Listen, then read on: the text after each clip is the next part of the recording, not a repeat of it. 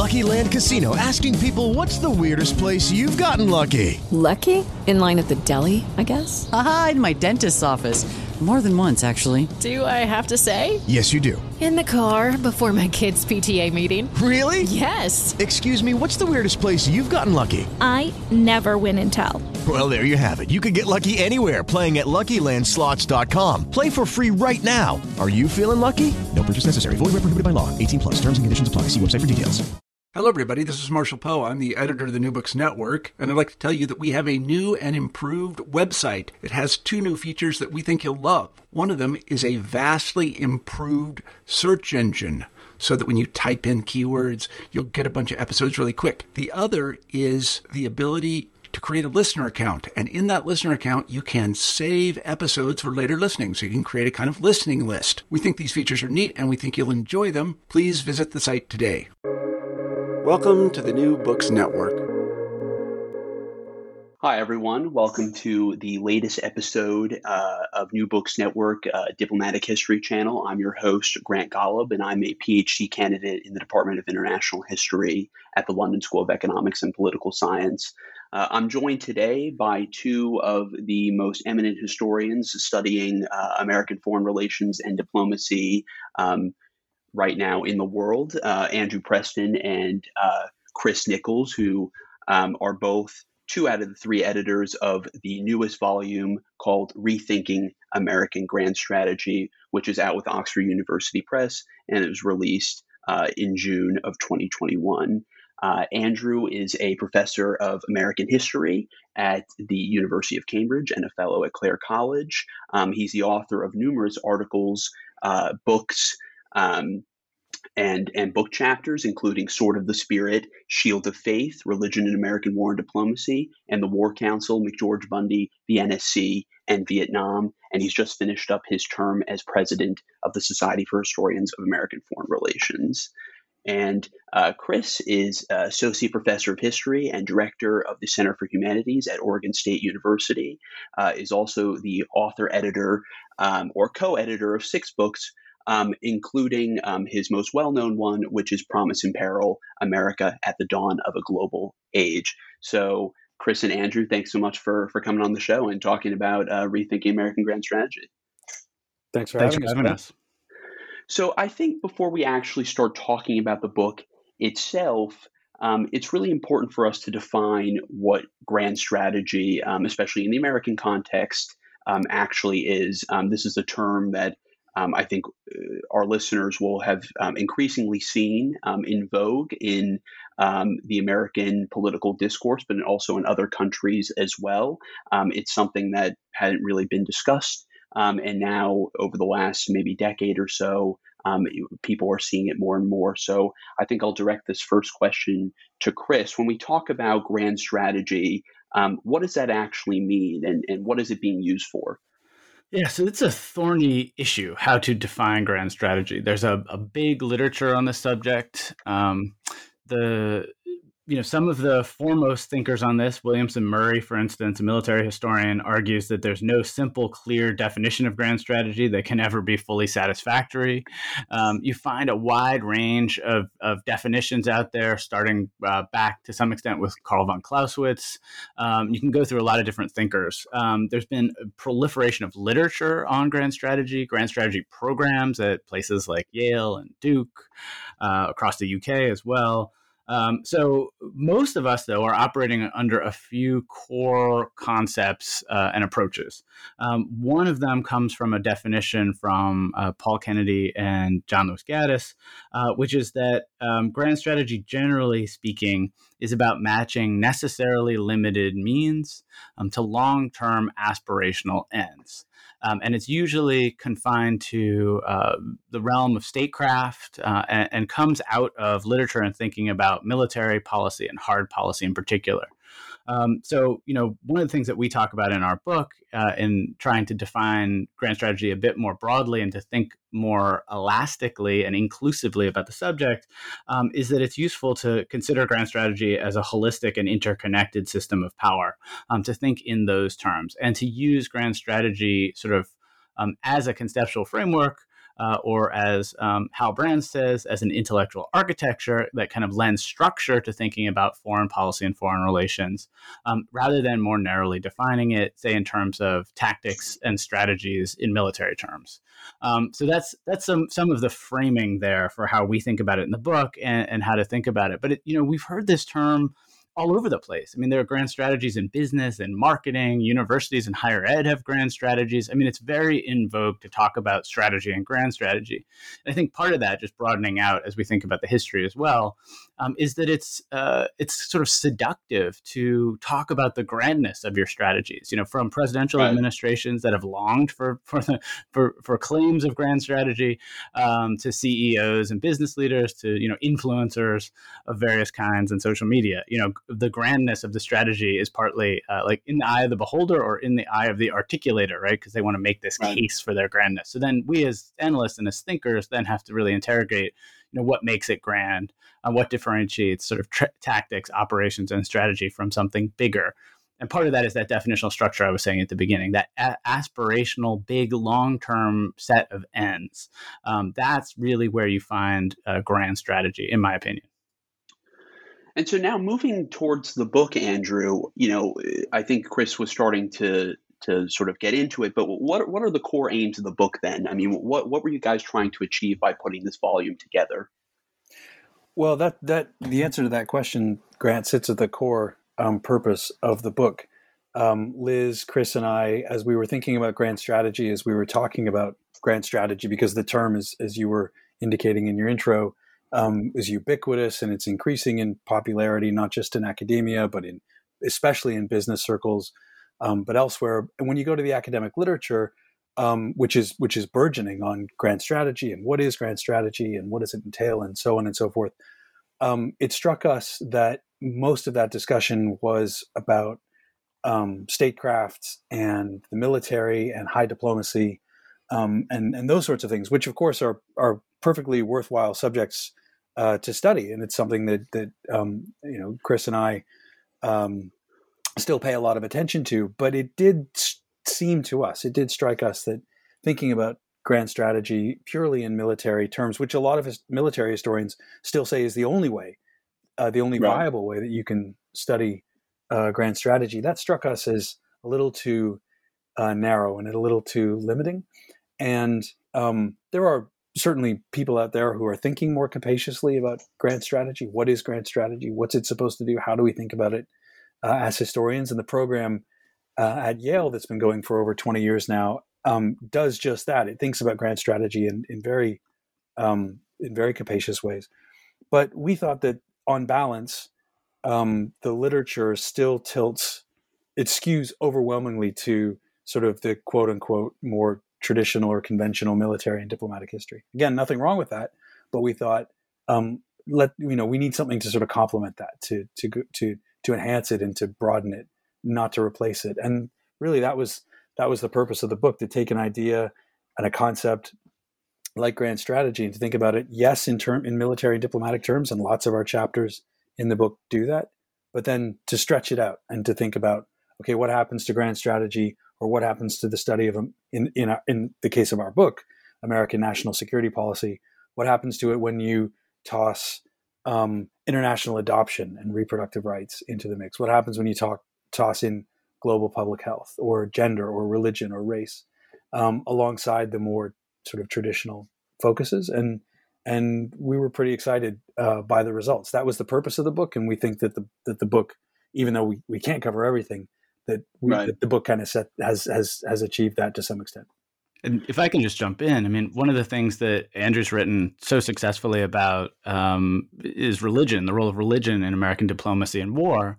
Um, and it strikes me, it struck me when we were just beginning the project that you simply cannot study grand strategy without thinking about religion, which is usually fairly absent, except as a kind of material driver in a diffuse sort of statecraft sense or military strategy sense um, in the extant literature. That is, you know, if you're thinking about the role of religion and faith in guiding individuals and groups um, towards long-term aspirational goals, there, there, kind of can be no bigger aim than evangelization, for instance, or um, you know sweeping sets of changed commitments um, in terms of lived experience, moral order, all that sort of stuff, right? So if you if if you study grand strategy and leave out religion, you're you're missing something incredibly important in the intellectual architecture, in the core principles, in the practices, in the kinds of groups that are involved. So, for instance, you know, thinking about non-governmental organizations like missionary movements, we've got a really good chapter in the book by Emily Conroy Krutz about that, thinking about mission strategy as, you know, kind of grand strategy and foreign relations strategy. Um, so you know th- that's the kind of area that that really was, was, crying out for this sort of historical analysis um, that I think really illuminates what the purposes of the book are in rethinking grand strategy, and also kind of what the gains are by rethinking it in the particular ways we've suggested. So when you guys were putting together the book, I mean, Andrew had was starting to to talk about this, you know, all of the different sort of categories of analysis in which we could think about grand strategy. Of course, there's the classic ways that focus on diplomacy and statecraft and and the military, but um, you know, in in the book, you all have really sort of broadened it out to include things like national security and and foreign missions and reproductive politics and global health and, and casualties and and U.S. humanitarian assistance, and, and I could go on. When you guys were putting together the book, how did you decide, or did you decide, or was it more sort of reflective of the authors that you were trying to bring, bring together?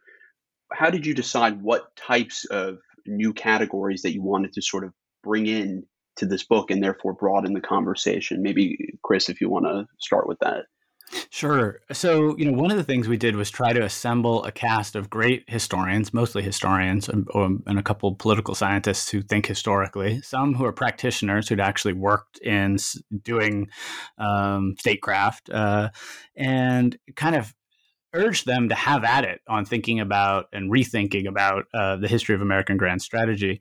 And we were pretty self conscious in trying to include a number of scholars who didn't identify and still, I think, would probably uh, not identify as scholars of grand strategy um, to try to help us see where there might be omissions in the existing literature or, or what some of the limits are, frankly, of uh, rethinking grand strategy or using grand strategy as a lens.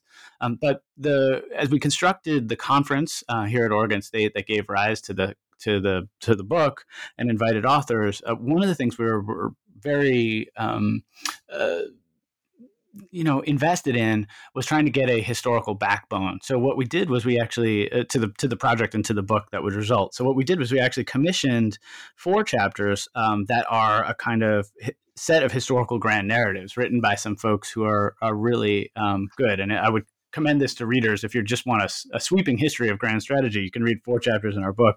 It's the second section of the book. So we got charlie Edel um, who's written on uh, John Quincy Adams's grand strategy to begin and, and, sort of walk us from the early republic to Matt Karp, who's who's a, another uh, fantastic scholar who's written on um, the slave power uh, and um, the Southern foreign policy uh, leading up to the Civil War, and then into um, Kate Epstein, um, who's a who's a thinker who comes actually, actually out of some of the Yale Grand Strategy programs and knows a hell of a lot about military policy and naval warfare and um, and actually torpedoes, uh, writing about the late 19th and early 20th century. And then David Milne, who's um, a, an exceptional scholar of the role of ideas in foreign policy, uh, writing on kind of ascendant ideas since 1919.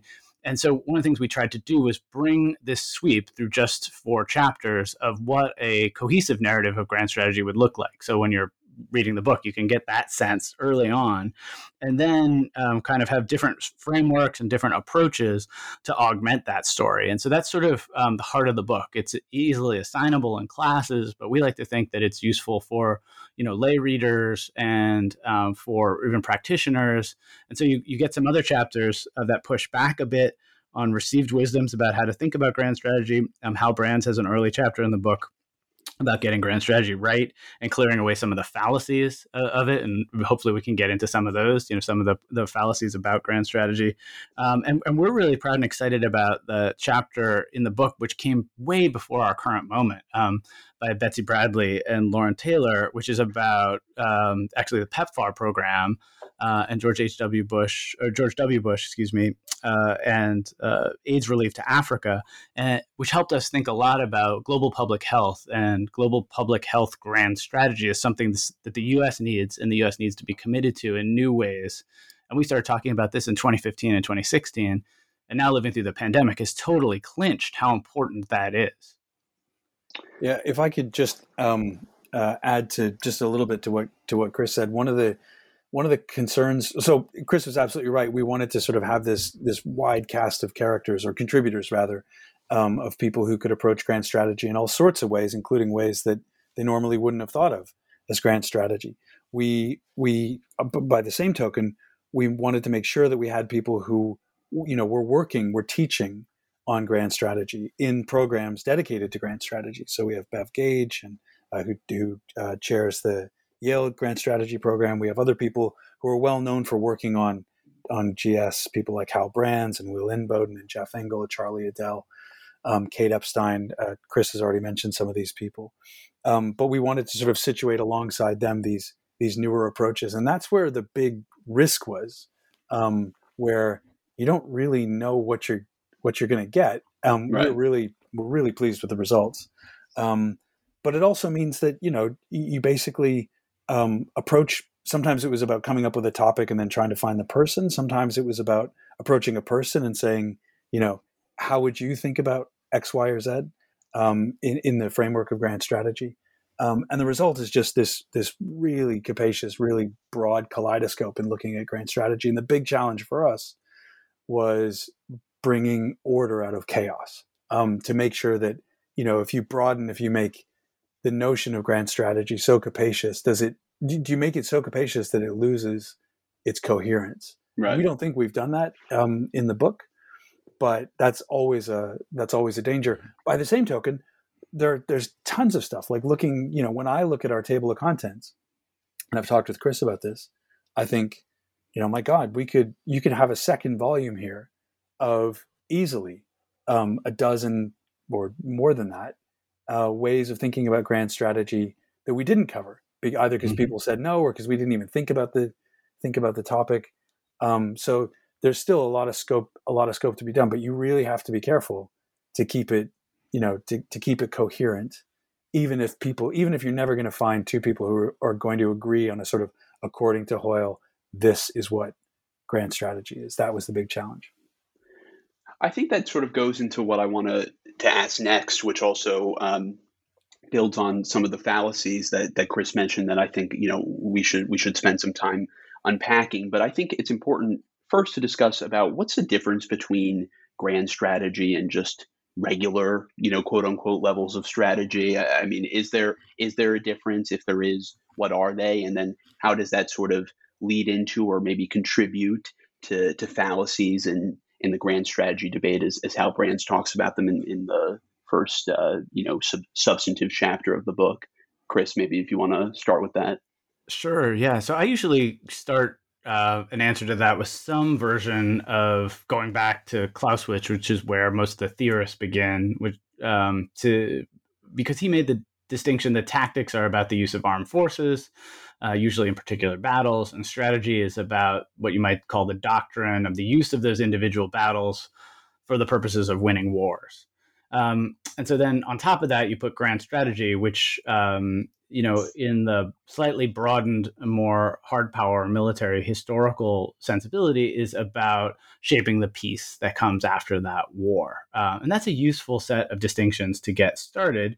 Um, but one of the things that, that we worked on that we're really quite proud of definitionally, um, as, as Andrew was just alluding, um, is that for us, a theory that bears little resemblance to the reality of the world around us um, doesn't fit very well. So some theories of grand strategy that, for instance, don't take account of gender, race, environment, public health, that kind of thing, um, really don't fit so well. They don't seem so useful, whether or not you're trying to learn the lessons of the past um, and apply them in the present for the future, or just studying them. Um, and we all know that uh, that, that grand strategists and grand strategy, to some extent, all of us who study this closely, uh, are taking account of social and cultural factors. There's a uh, sort of the concept of strategic culture fits in here. We're all embedded in cultures, uh, and those shape our presuppositions, uh, our our paths forward, you know, our worldviews, right? Um, right. So that's so that's uh, a, a core set of ways of thinking about this, you know, in my mind. And you know, for me, uh, since you know Andrew and I first started talking about this project with Liz, um, for me, a, a, big commitment was to think about grand strategy as epistemology. Um, okay, so what's that mean for for our listeners? Well, you know, um, it's about structuring knowledge. Uh, grand strategy is about how you structure knowledge, and in some ways, one of the things we find in the historical record, which uh, confirms our biases as historians, is that t- tons of grand strategists and people who didn't even identify as such were using history. We're trying to learn the lessons of history um, to shape their strategies moving forward. So history is really essential, not just in the literature on the subject, but in how the actual actors in the moment, in the past, in the historical record, um, were trying to think about better paths forward. You see this from social movements to um, peace activist movements uh, to black nationalist and internationalist movements. You know, you see this in lots of settings, not just in statecraft. Um, and that's one of the things that we try to do with the book is to kind of uncover these hidden strategies and strategists, and also um, unpack the kind of cultural factors that were involved um, in the sorts of strategies that they were then developing. And I think that's a really neat relatively new direction in the literature and one that I'm hopeful we'll see expanded on by you know in theses and um, in, in, books and articles to come. Hey Grant, could I just add something quickly to that? Um, Absolutely, um, I, I, completely agree. I mean, Chris, Chris, and I co-edited this book, so of course I agree with with what he just said. The only thing I'd add to it is that you know you asked us um, how do we define grand strategy and what especially how does it differ from normal quote unquote normal mm-hmm. strategy um, and Chris sort of nailed it in talking about shaping the pieces. You know, you win the war, that's strategy, and strategies about tactics and operations, winning the battles, but then you shape the peace. You shape the system, the international system around you, um, in order, as Stephen Walt uh, once said, the political scientist Stephen Walt uh, once wrote, um, in order to cause security and for, for, a nation. Sorry, let me start again. It it's how a nation causes security for itself. Um, and in order to do that, you have to look beyond just winning a battle or even winning the war. You have to think uh, in in grander terms than that. And to me, this is what I wanted to add. That that sort of gets at the complexity of grand strategy. It's something that is inherently more complicated and more integrated and more systemic than just normal strategy. And for that reason, I don't think it's a coincidence um, that the term grand strategy, the kind of way of thinking about strategy that was grander than just normal strategy, um, emerged in the 20th century with industrial warfare and sort of mass ideologies and mass movements and social movements, uh, as well as um, modern military uh, technology. With that increasing complexity, you had to think about strategy in grander terms, um, in not only in order to win a war, um, but in order to win a war that wouldn't sort of annihilate your own society, but then in turn would allow you to to, uh, to sort of shape the peace uh, afterwards, and hopefully even prevent future wars. So, when we're thinking about grand strategy, of course, there's the actual formation of it, but then it also comes to implementing it, right? And um, I think that a lot of times we spend a lot of time in the literature or in the discussion talking about the first part of it, which is sort of how to conceptualize it and and sort of create the framework, and then um, we don't spend as much time talking about implementation. And, and so it's really um, exciting that in a chapter of the book, there's uh, literally a, a, chapter titled Implementing Grand Strategy, the Nixon Kissinger Revolution at the National Security Council, which was written by by Will Inboden, who of course has spent a lot of time, you know, thinking about this stuff both as a historian and, and as a as a practitioner. So um, I guess my question is how does the how do the ideas and concepts of grand strategy which are you know originally conceived how do those then respond to changing international environments and and changing international events? I mean is grand strategy something that's that's static or does it have the ability to um, respond um, in sort of more broader macro terms to to the things that are happening um, you know on a more day-to-day basis? What do you think about that andrew I think inherently, by very by its very definition, um, grand strategy would be something that is that that is not static, um, that it's dynamic, and that it can um, shift with changing circumstances. uh, and indeed with you know new leaders or new policymakers or new um, political movements that, that that then emerge over time. Um, the most the sort of archetypal strategy in this case, in the American case, is containment, which you know lasted for over four decades and really was the lodestar for Republicans, Democrats, for um, all sorts of people um, across across a long period of time. It doesn't mean that containment was universally successful. You could argue that containment um, had a lot of success in in some ways, um, but then it also led to things like the war in Vietnam um, as a direct result of containment. And there were, of course, other excesses and other mistakes that containment made. That doesn't necessarily mean that it was an unsuccessful grand strategy. Um, uh, but the thing to remember about containment, one thing that that made it so um, enduring was its ability to adapt. The fact that it wasn't static, and I think that's that's true. Not just, I mean, our book focuses on American grand strategy, and there are we explain the reasons for that in the introduction. Um, and but you know, other countries, other societies, over longer periods of time, um, have had grand strategies. Those grand strategies don't have to be successful to be grand strategies. You can have failed grand strategies, but they do have to be dynamic, I think, um, and not static in order to think of them as grand strategies. I don't know about you, but I'm very busy and I don't have a lot of time to cook. That's why I subscribe to Factor. Eating better is easy with Factor's delicious, ready to eat meals. Every fresh, never frozen meal is chef crafted, dietitian approved, and ready to go in just two minutes. You'll have over 35 different options to choose from every week, including Calorie Smart, Protein Plus, and Keto. These are two minute meals. Factor meals are ready to eat and heat, so there's no prepping, cooking, or cleanup needed.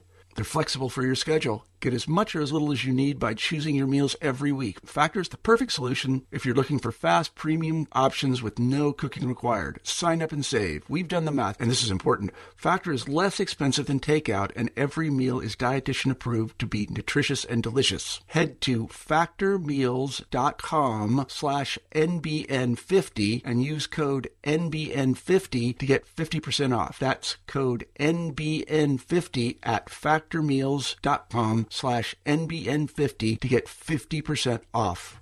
Yeah, I very much agree with Andrew on that. I, think I would um, add one of the things we were intrigued by that came out of the conference that helped give rise to the book uh, was a focus on questions of implementation, how much that mattered, um, this this what Hal Brands calls the fallacy of, of um, needing to have a grand strategy be quote unquote successful on its own terms in order to count, and and he rejects that, as do we, as Andrew was just noting.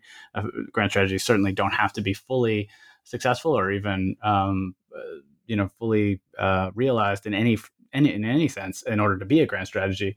Um, but you know, a piece of that puzzle is thinking about the relationship between planning um, and strategy uh, and you know, you don't. One way to think about it would be you don't create a strategy with a plan. You execute a strategy uh, with a plan. Um, right. And so, if you're looking at, say, documents in the National Security Council, say NSC 68 is 1950, and you know one of the central pieces of understanding containment and the military buildup that was a core part of that in the military-industrial complex. You know, uh, George Kennan's ideas about containment change a lot, but you can look at some of these documents that are the effective plans to execute that strategy, right? And that's one way just to kind of build that up. All right, so you you need a budget, uh, you need a financial expression of your strategy. Um, the strategy isn't a budget in and of itself, right? And so people sometimes confuse those constituent parts for the bigger thing. And grand strategy is really about that intellectual architecture not about all of the specific plans. It may be the sum of them, but it may be greater than the sum of them, in fact, depending on specific strategies, historical context, and a whole lot of other variables. So that's why kind of one size fits all definition is problematic when you look at the historical record. Um, since you guys both mentioned containment, I think it's it's worth asking, um, which is which is of course a term that uh, I think many of our listen, listeners will be familiar with. Although I think what it actually means and what what um, and actually comprised um, is often um, sort of is is often sort of lost. Um, what do you both think about the idea of containment, um, you know, or what John Lewis Gaddis called strategies of containment, um, being sort of the overall intellectual architecture of, let's say, American Cold War grand strategy, and then the different, uh, you know, variations of it, such as they existed over the course of um, presidential administrations from from Harry Truman to to George H. W. Bush or to Ronald Reagan um, were sort of just different executions of that. I mean, is that the right way to think about it, or is it sort of more complex and and nuanced than that, Andrew? Yeah, I don't know if Chris is going to agree with me on this one, but I'm a huge, I mean, I'm a huge fan of, of John Gaddis's work, and I'm a, a really big fan of that book in particular, Grant, the one you mentioned, Strategies of Containment, which was reissued, I don't know, 15 years ago or so. Um, and I was rereading it oh, last year, 18 months ago, and it, it was it just astonished me how just how well that book has held up in so many ways. Obviously, you know, scholarship has moved on in some ways, and it, it, it doesn't speak to the transnational turn and to a lot and to the, the cultural turn. But for what it for what it does, for what it sets out to do, I think it's one of the most. I think it's one of the best academic books um, or, or, works of scholarly history that have been published in our field. And I think the core argument that you summarized nicely, Grant, still holds up really well. That um, that containment was this overarching grand strategy that the U.S. implemented in the late 40s, early 50s, and that you know subsequent administrations after the Truman and Eisenhower administrations, um, you know, deviated from in terms of means, but not in terms of the ends. Um, and uh, and it was, you know, as I said earlier, it was, it was, it, it okay. So it, it, it definitely um, led to a lot of mistakes. Um, but for the, the sort of core objective that the Truman administration and George Kennan set out in the late 40s, um, uh, in terms of achieving that core objective, uh, it was remarkably successful. Maybe you think that objective was not the one that should have been pursued, and that's a perfectly good argument to make. Um, maybe the U.S. should have chosen a different course between 1947 and 1950 when it was putting containment into place. I think you know I, I have a lot of sympathy for that argument. I probably would make that argument myself. But in terms of you know the, that's the end that we want. Here are the means at our disposal that we think the, the, the people of our country, that the American people will will support, um, and then let's let's put it into place. Um, to me, it, that seems that seems like an archetypal successful grand strategy. And I think Gaddis got it completely right when he referred to strategies in the plural uh, of containment. I buy that. Yeah, I think Andrew's onto something. You know, I think another useful caution there. You were setting me up for a criticism, but I, will go with a confirmation. You know, that uh, um, to assess the his, historical successes or failures of a strategy can be a bit of a fool's errand. And to, so to say on its own terms that containment, as it changed over time, was fairly fluid, it wasn't static, there were multiple strategies, that, that it achieved many of its ends. For instance, preventing a third world war, a US Soviet major conflict. This is something Paul Kennedy has also emphasized that, that strategies, generally speaking, about trying to shape the peace, want to maintain a level of peace, uh, particularly in major power warfare. Um, a subset of that, you know, another kind of assessment not so much about that particular strategy would be to talk about all of the secondary and tertiary conflicts that it gave rise to, right? So then you get to things that you're an expert on, Andrew, right? You know, thinking about how the US wound up in the Vietnam War, why it was involved for so long, you know, all the enormous casualties and consequences of other elements of the strategy, you might argue, um, but that aren't central to the thinking that went into what are those long-term aspirational ends right? So you can have both i think is what i'm really saying. You know that despite all the criticisms all the obvious ways that you could move forward with a critique of it you know the various policies that came forth from the kennan era and the truman administration held strong for quite a while and got you to the point where the cold war ended without a major hot conflict uh, no major nuclear exchange for instance right um, but I would also zoom out, thinking about our present moment in the same terms, right?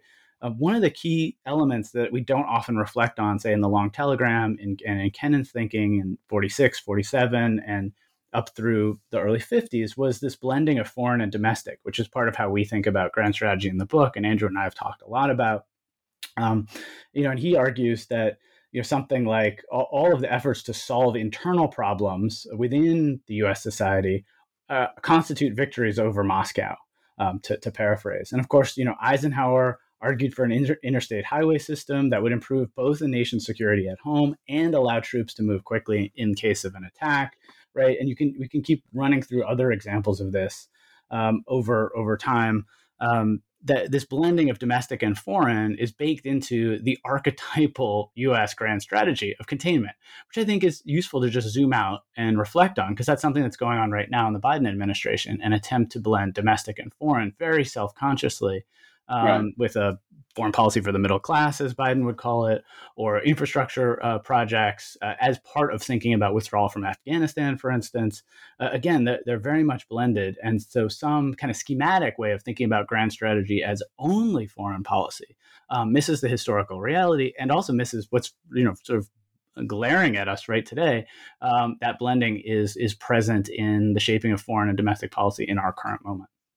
Chris, just picking up on that on that thread, you know, talking about sort of the blending of domestic and foreign policy um, in terms of both the conceptualization and implementation of grand strategy. I mean, you, you mentioned um, the foreign policy for the middle class, something that Jake Sullivan, uh, President Biden's national security advisor, spent a lot of time thinking mm-hmm. about um, in between in the four years between um, uh, the end of the Obama administration, now the Biden administration, something that Biden's talked a lot about. Other senior national security officials have, have talked about that. But what does that actually mean in terms of um, not maybe necessarily what a foreign policy for the middle class means, but what does it mean to actually implement domestic policy within how the United States thinks about uh, its its grand strategy abroad? I mean, is it is it is it possible? I mean, you were sort of alluding to this. Is it possible to successfully implement those things? Because I think that um,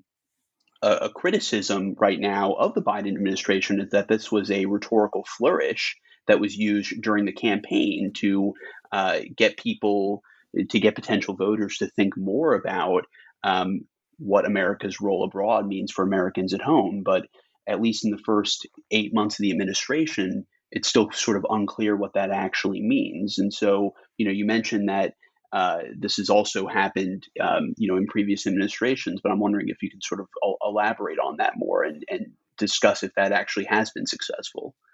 Yeah, so I think one element at work, it's a really good question, and it's one we can't solve, and you know, uh, in a podcast, uh, this will require you know more uh, conversations and articles and essays and all that kind of stuff. But you know, uh, one thing that I've been reflecting on lately is just how much Biden's say first interim national security strategic guidance document and some of his other um, uh, sort of programmatic uh, statements, including things that Jake Sullivan have said, has said, um, uh, how much they line up with things that could have been said by Harry Truman or Ronald Reagan, kind of summoning citizens to get out there and defend freedom against the forces of darkness. Uh, that kind of rhetoric, uh, which goes is long-standing in U.S. foreign policy and politics uh, but then also trying to w- uh, walk that walk, including with the chaos of the stepping back from Afghanistan, saying that part of you know defending freedom is at home, is focusing at home. Um, this is something I've studied in other contexts, thinking about you know isolationism and internationalism and the delicate balance between domestic uh, commitments um, and foreign ones. And so, you know, one of the ways that that uh, we see in political rhetoric um, and in the way regular citizens think about um, U.S. foreign policy. And this is an important piece of the puzzle. We've got a great chapter in the book, Foreign Policy Begins at Home by Michaela Hoenicke Moore, um, which looks at how kind of grassroots regular people, GIs and others, think about foreign policy and it, in both its domestic and foreign dimensions. Um, and whether or not they uh, uh, have capacious grand strategies. You know, one of the things that we see often in the historical record is that um, that people think about the kind of quid pro quo of domestic and foreign. You, either you can afford a global war on terror or universal health care. You can't right. afford both. Right. That's a, a very common way that you see regular citizens thinking about, you know, what it takes to have major foreign commitments, um, and then also what the costs are at home, and vice versa. So, you know, if you're going back through the historical record, you know, one of the things we find in in studying grand strategy, you see in this volume and others, um, is attempts by policymakers actually to to not do that quid pro quo in the rhetoric, uh, but rather to to talk about the ability to to pull off both and to generate a kind of uh, consensus at home. Right, American citizens are, are notorious for not knowing much about foreign policy um, uh, a kind of consensus at home that, that then provides a platform or springboard for a, bigger grand strategy. So a good example there would be, you know, if you're thinking about, again, the early Cold War is a great moment for this. If there hadn't been the kind of um, affluence of the of the early 50s for instance you know could the rise of the military industrial complex have been built like if there hadn't been the popularity of a of an Eisenhower you know what would um, the large scale base structures and other the beginnings of what we think of as kind of Cold War American empire um, have been possible. Um, and the fact that Eisenhower doesn't uh, wind up in Vietnam and, and, other major conflicts seems to be part of that puzzle. Um, so I've, I've kind of traveled down a, a, little circuitous path there, but I think this is an area that actually Andrew maybe can speak to better than I can. Um, no, I'm not sure I could. Um, I think that I think that I think that did a pretty a pretty damn good job.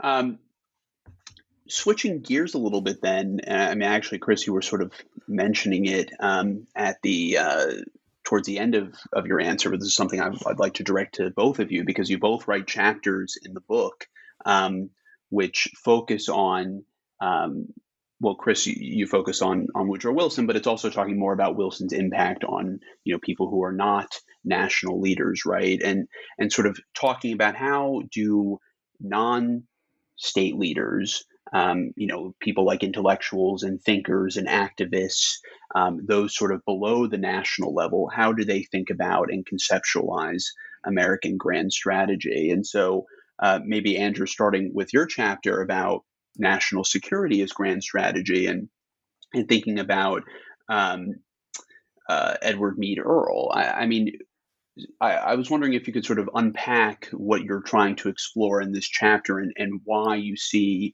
Earle's contributions to this idea of national security as being paramount to American foreign policy, why you see that as something that's really important for for us to to understand uh, today, especially in a contemporary context where um, national security seems to be interchangeable with foreign policy, um, which you would have to, I guess, forgive someone for thinking maybe that was always the case, but, but perhaps not. Right. Thanks, Grant. Um, so uh, there's a lot to unpack there. I'll try and I'll try and be brief, um, and also not sort of say so much that it means you don't have to read the chapter. Um, but uh, so Earle was a. We have a, a, section in the middle of the book. Um, I forget. I think there are five or six chapters in it. Um, and that section is called Recasting Central Figures. And this is where Chris's chapter that he's going to talk about in a second on Wilson and Du Bois also fits in. So it's a it's a section of a book on grand strategy where we're taking people who you would um, you know immediately identify with grand strategy. People like Wilson, people like FDR, um, people like uh, George Kennan and Henry Kissinger, um, uh, and others.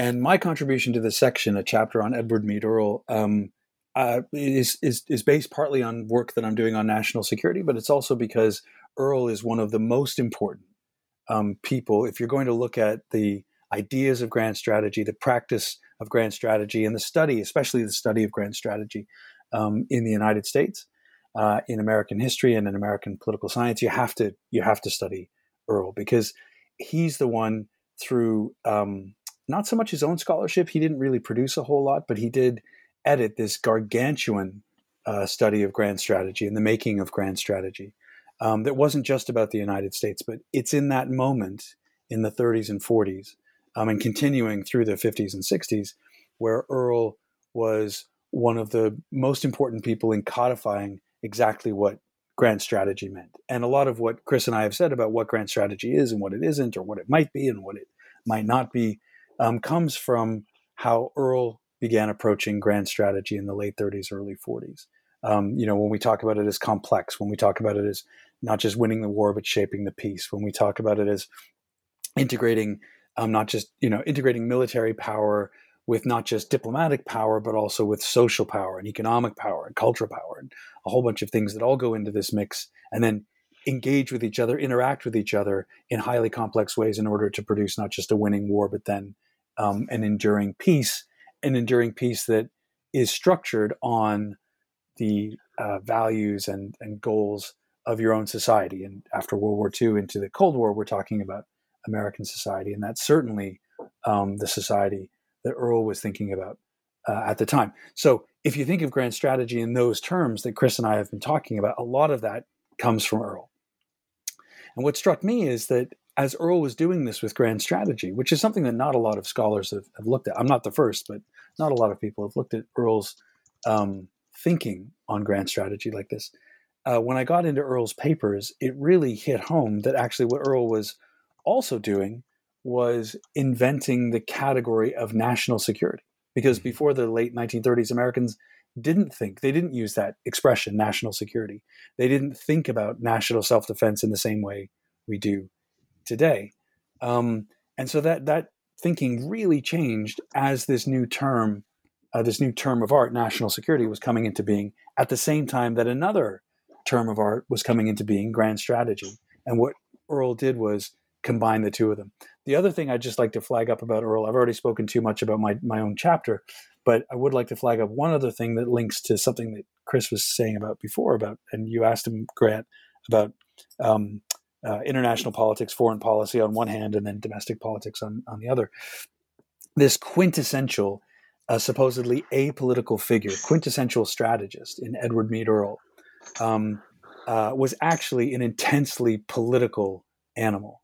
And what I argue in the chapter is that his thinking about both grand strategy and national security um, was driven in part, in large part, by domestic political considerations because the majority of the American people in the late 30s, early 40s were against intervening in the world crisis. And people like Earle were desperate to get the US more mm-hmm. involved.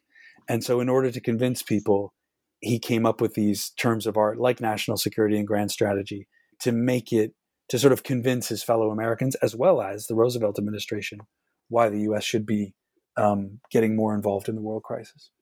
And, and, something that I would just add on to that, which I thought was really interesting um, in just working on my own dissertation, was a, a, a paper or um, uh, not an essay, uh, like a, a paper that that Earle had put together, which was called the changing power position of Great Britain as a factor in the defense problem of the United States, and mm. sort of looking at how do other countries fit into um, sort of the way that Americans need to think about uh, their global power position and, and, what that means for for national security. Because interestingly, in his copy um, in the Earle papers at Princeton, the word defense is crossed out and changed to security, yeah, which then great. he which then he then sends on to the War uh, and Navy departments as sort of an analysis of um, the ways in which they needed to start thinking about the post-war peace, which we spent a lot of time talking about uh, grand strategy, not just not just shaping the war, but also shaping the peace after. So I just thought that that was worth go. adding yeah. on. Um, uh, so moving over to you, Chris. I mean, you're looking at uh, Wilson and, and Du Bois and, and Jane Addams. Um, I was wondering if you could sort of talk about your chapter as well, because you're you're spending a lot of time talking about figures who are impacted by Wilson and how they start to think about internationalism um, in the context of sort of the post World War One era. Yeah, so you know, thanks for that. And I actually think this is your comment about that shift of defense to you know thinking in terms of security and and the way Andrew was talking through the really important intellectual contributions of Edward Mead Earle and and, uh, and and institutional and collective ones, and bringing people together to foster this sort of area of, of thought. You know, first one thing to think about is that the rise of the term grand strategy is really um, simultaneous to these conversations. Of course, that shouldn't surprise us. So, 30s into the 40s is when you see grand strategy being bandied about a lot. You know, keyword searches turn this up. Anecdotal, uh, historical, archival evidence suggests that this is is spot on too. You know, so as the U.S. is developing um, a, a, new way of thinking about its place in the world, and various policymakers, intellectuals, activists, and others are doing that kind of work. They're coming up with different sorts of conclusions. They don't all agree, right? Um, but right. one of the things that they that a lot of these folks that we we see in the book and that we see in our historical record um, are grappling with this is in keeping with you know what Liz Borgwardt, unfortunately she couldn't be here with us, but what her chapter talks about, which builds on her past work on a New Deal for the World, the kind of ghost of Woodrow Wilson looming right. over all of this is World War One and and Wilsonian internationalism, uh, a kind of idealism where the U.S. you know um, has a major leadership role amongst nations, builds institutions, international institutions to keep uh, power. Um, properly dispersed to prevent future conflicts. Uh, what is proper, of course, is vigorously contested there. Um, and so, you know, as you move back then over time, one of the things that, you know, really uh, perplexed me in the grand strategy scholarship is that Wilson is often referenced, um, but not often really um, developed in much depth or detail. And part of that is because of this the ghost of Wilson, uh, Wilsonian idealism in 1919, 1920, the Senate rejecting the League of Nations and the Treaty of Versailles, his unfortunate stroke leading to him being unable to put forward any kind of useful political and diplomatic policies or compromises in the 1919, 1920 period, um, effectively cutting off the possibilities of, of a U.S. leadership role in a, in a number of ways that that at least the internationalists of that moment particularly wanted. So, you know, why is that? Well, one one reason that we don't see a lot of Wilson in the historical scholarship is back to that, you know, fallacy of uh, effectiveness and success. Right. Um, so, you know, I, I, note that lots of, of the best foreign policy thinkers and scholars for, for generations have talked about the importance of Wilson, and yet the importance of Wilsonian thinking about grand strategy is often missing, even as others like Frank Ninkovich have called it the Wilsonian century, that these ideas are there throughout the whole rest of the century and as, as, a kind of touch point, key touch point for everybody who's involved in US foreign policy making. So how do we kind of grapple with that? Well, one of the things that I suggest in my chapter is that, you know, lots of other uh, individuals and groups, especially transnational actors, pick up that Wilsonian legacy and co-opt it and adapt it to their own ends. Um, and if you look there, you actually find a surprising set of possible successes, uh, accomplishments, uh, and new directions. So, you know, um, listeners will probably be familiar with Erez Manela's Wilsonian moment, you know, and looking around the world, how many people, uh, peoples and groups around the world picked up the Wilsonian mantle for their own ends. May 4th movement in China, you see this in India, you see this uh, in, in Korea and, and elsewhere around the world. Uh, these aren't people who subscribe to something that, that, Wilson would have recognized as Wilsonianism necessarily, a kind of self determination and uh, anti colonial uh, kind of nation state building. Um, but uh, they were using his language and his ideas. So, you know, anyway, uh, long story short, you know, I focus on Du Bois and Black internationalism and Du Bois's, you know, path away from uh, his his very brief move to support the U.S.'s role in World War One um, and ways to think about, you know, his this great essay actually that comes out before that on the African roots of World War One and how really colonialism in the West are the core problems, and you need new kinds of solutions in the international system, and part of that needs to be, you know, the sorts of configurations that become the non-aligned movement um, actually in the Cold War. Uh, but then also one of the things that I think is really useful for us to point out um, is inter- international organizations like the Women's International League for Peace and Freedom. Um, so they take up a kind of Wilsonian anti-war ethos, which had which preceded Wilson. Right, this, this didn't have to come from him, but they used some of that same rhetoric, um, and they push for things like the Kellogg-Briand Pact outlaw war. Um, and they're led by Jane Addams and Emily Balch, the first two American women to win the Nobel Peace Prize. And so, one of the arguments I make there is you look at the WILPF, the Women's International League for Peace and Freedom, and you look at their aims and goals. They've got chapters in over 100 countries by the end of the 20s. They're still with us today. There's a chapter here, Corvallis, Oregon. Um, uh, they have to fit a definition of grand strategy for, for a grand strategy to have any meaning. Um, that they helped get, you know, all of the major powers of the world to sign on to an outlawry of war document in 1927 and 28 um, is really impressive and breathtaking. That that didn't succeed uh, should take nothing away from the grand strategic uh, plans, tactics, and operations that did get them to that moment of success in that era, and that they effectively co-opted, um, but also worked with kind of Wilsonian ideals, um, Democrats and Republicans in the 20s to pull that together and pull that off um, br- bridging the divide between so-called irreconcilables who voted against uh, the League of Nations um, and the Treaty of Versailles, and those who were much more internationalist, legal internationalists in the U.S. is really remarkable and worth pausing to reflect on because it does show the kind of grand strategy that was and is possible for transnational actors in the final chapter of the book, um, which is written by the Harvard historian Fred Logevall, I mean, he sort of takes a more skeptical uh, view of the whole grand strategy concept, the grand strategy debate, and, and I think suggests that, um, or he asked the question, how much does, does grand strategy matter in the context of American history, which I'm quoting. Um, and he he argues that history suggests that grand strategies, uh, I'm again quoting, do not alter the trajectory of great power politics all that much. So I mean, we spent uh, almost an hour talking about grand strategy in the American context and, and its importance to history. Um, of course, this is a chapter in in your book that you've both edited.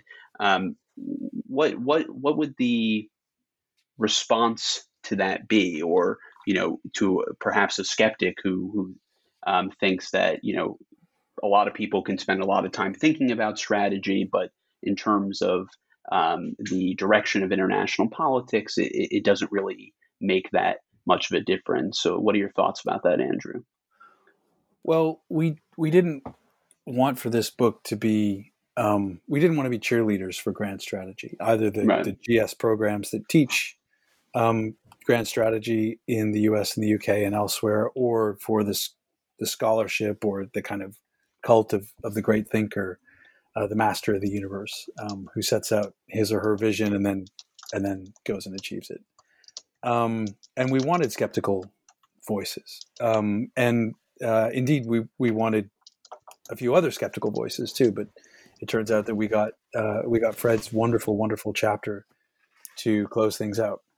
Um, and that's deliberate. Uh, we wanted to finish the book with a kind of um, skeptical voice that asks questions, that probes the utility of grand strategy, um, because that's kind of where um, where we as editors were coming from as well. Um, we wanted to broaden out how we think about grand strategy um, but underlying that is also a sense of okay, if we're going to have grand strategy, it needs to be more capacious. It needs to be broader. It needs to reflect the world we actually live in and not Clausewitz's time, for instance, or Bismarck's uh, time. But do we actually have to accept, you know, the notions of, of grand strategy? One is a, a kind of historical question. Um, you know, basically, you know, the kind of thing that, that Grant, you said that Fred looks at in his chapter, you know, just how useful is it? Um, when we look at, say, American military or diplomatic uh, history. Those are historical questions, but then there's also a kind of it's not quite a normative question, but it gets more towards the political slash normative questions about just how wise is grand strategy. Sometimes when you when you make an effort to come up with a grand strategy, you're actually creating a problem that may not exist. Um, right. You're you're you're fighting wars that may not need to be fought and i think that's that sort of brings us back to vietnam that it leads you to do things that that really aren't and fred's work on this is is incredibly brilliant um, in several across several books that you know these are wars that that or at least vietnam was a war and i think we can apply this to post 9-11 wars as well that actually are are waged in the name of this grand strategy but were unnecessary and counterproductive and of course incredibly destructive yes to Americans, but especially to the people where these wars are actually, you know, whose whose countries actually um, host these wars or the scenes of this kind of uh, this kind of fighting. So I think, you know, if our book um, uh, makes you think about grand strategy more broadly, that's great. If it makes you think about grand strategy skeptically, I'd say that's also great. Um, really, what we wanted to do is ask a bunch of questions and to propose a number of new ways of thinking and then hopefully there's something that comes out of the end of that that actually refines our thinking about something as important as grand strategy yeah you know I've, I have some thoughts there too i mean i think andrew did a great job um, summarizing that and um, really assessing how we approach this and that, that fred logevall's final chapter epitomizes you know some of the skepticism and some of the broadening elements of, of what a capacious rethinking of American grand strategy means. You know, we, we end the book with two chapters actually, one by Mary Dudziak, um, on casualties and the concept of grandness. Uh, and there she's looking at the Korean War, and that gets at what Andrew was saying. You know, can you call this grand? Um, you know, when some of the so-called collateral damage is so horrific of containment, for instance, uh, right. and is, is is so world shaping in in the atrocities committed and in the in the casualties, um, and the way in which a grand strategy operating at the thirty or hundred thousand foot level um, is really removed from that, that that abstracts the realities of the lived existence um, from you know the ground on the ground, you know grassroots uh, experiences of implementing grand strategy uh, and the destruction and chaos, or the benefits, humanitarian relief, and other things that, that are also detailed in the book and that we think about. So you know one of the things that Fred says that I think is useful for us to reflect on as we kind of you know maybe we're concluding our conversation, but certainly how we conclude the book um, is that grand strategy can be useful when new things come up. Um, or, or, to paraphrase Dwight Eisenhower, you know, it's all about the planning and not about the plans. And so, you know, when the world system changes, when individual changes happen, um, when there are transformations of various shapes and sizes, um, a, having a grand strategy or, and having plans, uh, having done uh, rigorous planning, um, that can be very useful. Uh, and then, and do, so beware of the Hal Brands esque uh, fallacy of thinking that they need to be successful or implemented in full for them to matter. Um, so for for for Fred, you know, grand strategy can help fashion a response to emerging threats um, and challenges when they come up. And we're living in one of those, right? You know, pa- the global pandemic. People have been throughout all of our lifetimes. People have been saying, you know, beware. Uh, one of these zoonotic illnesses. Beware the next virus, and we've lived through a number of them: SARS and MERS, and and and avoided some of the worst ravages of those pandemics. You know, there's also been the AIDS pandemic going on throughout all of our lifetimes uh, pretty much. So, you know, um, but now, you know, year two of a pandemic, right? Had there been better planning in the world community, the WHO, the UN, the US taking a leadership role instead of stepping back from that, you could imagine a very different world in 2021 um, with a better global public health grand strategy, starting with the US or ending with the US, however you want to configure that. You know, maybe a less American centric model would be good. Um, but that's a good example of where having a grand strategy and doing that planning can be useful and has been in the past. And the same thing is true, you know, in some ways with, with the grand strategies such as containment. Um, but other kinds of strategies as well. You know, thinking about what may emerge and planning for that, um, and then being ready you know, so think about again back to just this current example, right? Global stockpiles of things like you know protective uh, equipment, PPE for medical workers, right? There was uh, or, or, supply chains and how to keep them running even in the worst ravages uh, of infectious disease. Um, you know, we know that military planners think this way, but why aren't politicians thinking this way? You know, the next pandemic may be worse than the one we're living through today. Uh, and so, one of the things that we get out of the book, one of the things I've been thinking a lot about, is why did the U.S. step back from a leadership role after World War One, when there was a, a, health organization baked into the League of Nations? Why did the U.S. not take a more prominent role in the World Health Organization after World War II, even when it was leading, you know, the construction of the UN and later security organizations like NATO? You know, and is there a path forward for the U.S. to develop a grand strategy, you know, in the near term where it doesn't prioritize its own parochial interests, um, but rather a world community in which diseases um, are are now in a globalized world even more likely to affect us all you know and that that very much impacts you know it, it, other kinds of questions climate change for instance is a good one um, or you know other kinds of orientations between peoples and groups and nation states. This is something Andrew and I have talked a lot about. You know, if we do that next volume of the book, um, we need to have cyber in there, and we need to have artificial intelligence in there. Be thinking about other kinds of global commons questions um, that are very much implicated in in how you plan. Uh, for grand strategies. Uh, whether or not the unforeseen things that Fred's talking about um, can be successfully dealt with, having a grand strategy undoubtedly would help and has helped in the past. So I think for my final question, I'd like to ask you both. Um, you know, if a if a politician or a policymaker were to to pick up your book and and read through, or at least read parts of it, what would you want the main takeaways of the book to be for them? I mean, if if someone like the president or uh, one of his foreign policy advisors or advisors in general were to read this book, what would you want them to conclude from it? And Andrew, why don't we start with you? Oh, just basically think broadly um, think about foreign policy, grand strategy in very broad, integrated, connected, systemic terms.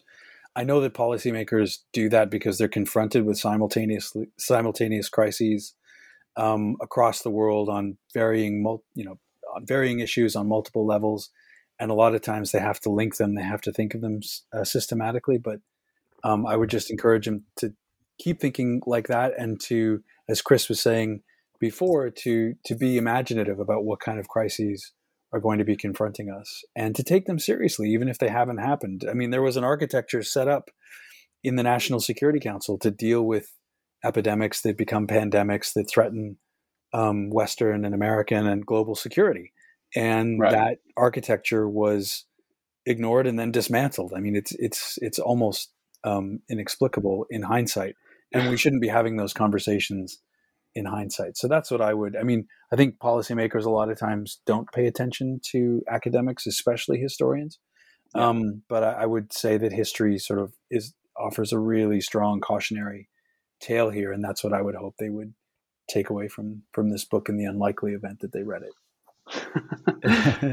Chris, it's, it's, no thought. shock. Yeah, it's no shock that I'm with Andrew on that. I mean, we edited the book together. You know, I think about I was referencing this uh, one of the last times that we talked. The Neustadt and May's famous book is, uh, you know, quite a way, ways back in time, thinking in time about the uses of history for policymakers, and and you know they, they caution that history is, is, is difficult to use, and often policymakers get it wrong.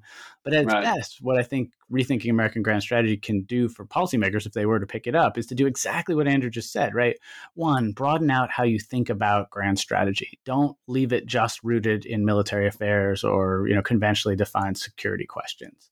Um, none of us live in that world. We all know that we don't live in that world, so don't intellectually reside there. And if you look to the past, if you look to historical examples um, to help us be more capacious in just the ways Andrew was noting, you know, you have to think about public health. You have to think about immigration. Um, what about demographic change? You got to think about race and gender and sexuality. Um, and again, you know, a lot of the best politicians, the best military strategists, in fact, um, and activists and intellectuals do that work. But somehow grand strategy, as it's been studied and articulated, often doesn't include that or doesn't include it enough, right? There are some great works that do. So I'd encourage those picking this up, the book up, to, to be thinking, you know, in those broadened terms and adding in those other categories of lived experience, of the culture we're embedded in, um, to, to then try to anticipate and to do that strategic thinking um, to solve or address some of the crises we know are to come um, and also to look to those examples in the past where grand strategy was wanting. So here we could reverse that fallacy and say, you know, hey, just because it didn't work out, what were the good elements of that strategy as it was developed? What what other paths might have been traveled that would be useful?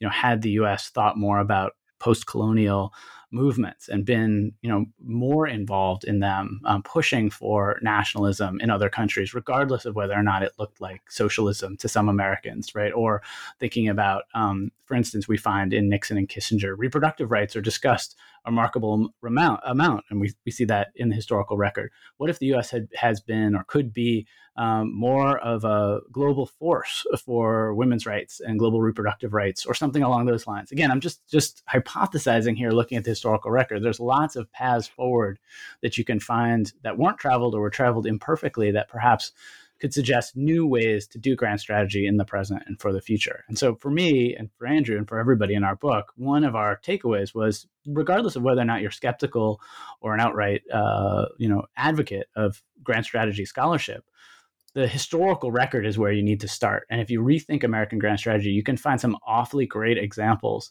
um, that would help policymakers, citizens, students, and others alike really understand what a grand strategy is or could be, who and what counts as one, and then maybe, if they're shaping policy, to do it better. Well, I think that's a great uh, a great way for us to to end our conversation. So uh, I just want to say thank you, Andrew and Chris, for for taking time out of your day to join me. And the book is Rethinking American Grand Strategy, which is available with Oxford University Press and it was published earlier this year. Thanks to you both. Really appreciate it. Thanks, Grant. Thanks, Grant. Great to be on with you.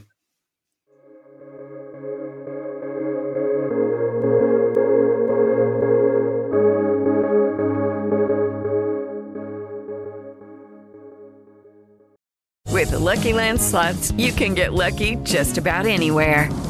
This is your captain speaking. Uh, we've got clear runway and the weather's fine, but we're just going to circle up here a while and uh, get lucky. No, no, nothing like that. It's just these cash prizes add up quick. So I suggest you sit back, keep your tray table upright, and start getting lucky. Play for free at LuckyLandSlots.com. Are you feeling lucky? No purchase necessary. Void where prohibited by law. 18 plus terms and conditions apply. See website for details.